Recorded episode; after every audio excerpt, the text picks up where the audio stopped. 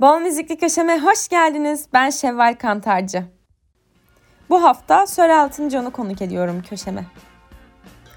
Gerçek adı Reginald Kenneth Dwight olan Sir Elton Hercules John, 25 Mart 1947'de Middlesex, Londra'da dünyaya geldi. 11 yaşında Kraliyet Müzik Akademisi'nden burs kazandı. John sadece 15 yaşındayken annesinin ve büyük babasının isteğiyle bir barda hafta sonlarında piyano çalmaya başlıyor. Bir süre sonra 60'lı yılların başında arkadaşlarıyla beraber Corvettes grubunu kurdu. Daha sonra grubun adı Bluesology olarak değiştirildi. 1965'te profesyonel müzisyen oldu. Ardından Eurovision'un ilk yıllarında İngiltere adına müsabakaya katıldı. 1966'da Bernie Taupin ile tanıştı Mektuplaşarak devam eden bir iletişim sonunda ilk ortak çalışmaları olan Scarecrow şarkısını yaptılar.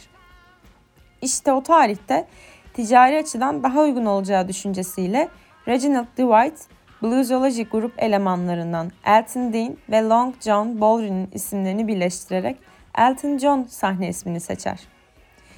Elton John zamanla uluslararası üne kavuştu. 1970'lerde başlayan David Bowie ile arkadaşlığı Bowie'nin kendisine rock'n'roll'un sahte homoseksüeli ithamının geçtiği bir Rolling Stone röportajı yüzünden neredeyse son bulmuş.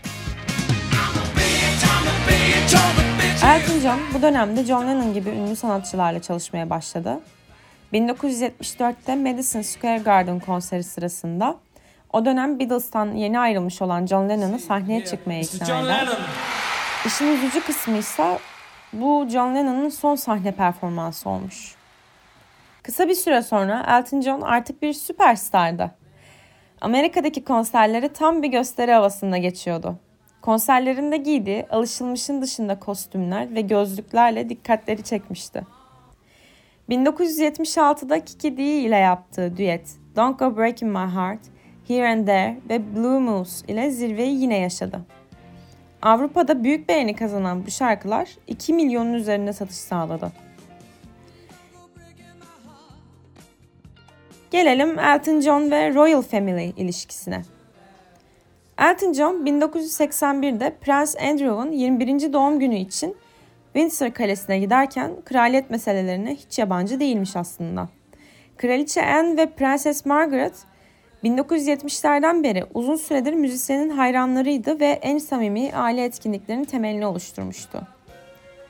Prenses Diana ile tanışmaları da bu özel etkinlik sayesinde olmuş Elton John 2019 biyografisi Me'de Diana ile tanışmalarını şöyle anlattı.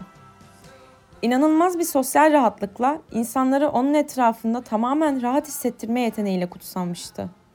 1981'de o gece balo salonuna geldi ve hemen kaynaştık.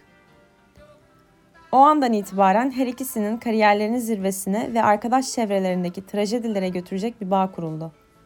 John, onu tanıdığım yıllar boyunca harika bir arkadaş, en iyi akşam yemeği davetlisi, inanılmaz derecede geveze, gerçek bir dedikoducu oldu.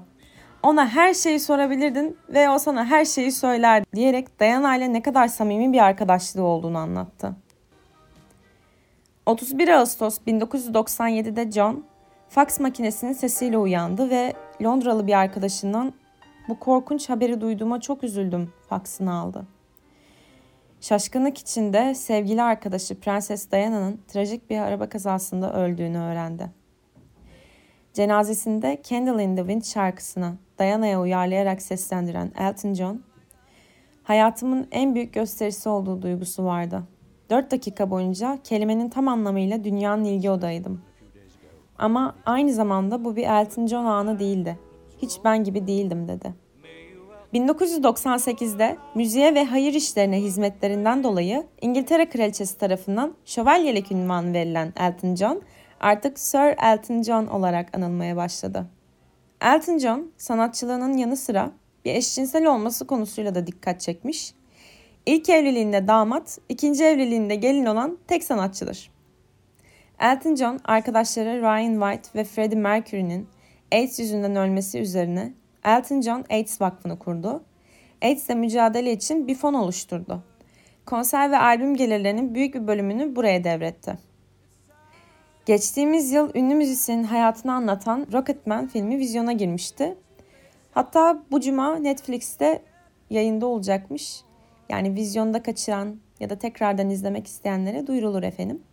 Reginald Dwight'tan Sir Elton John'a uzanan inişli çıkışlı özel yaşantısına rağmen hep yükselen müzikal kariyeriyle Elton John bugün 73 yaşında. Ne diyelim Allah başımızdan eksik etmesin.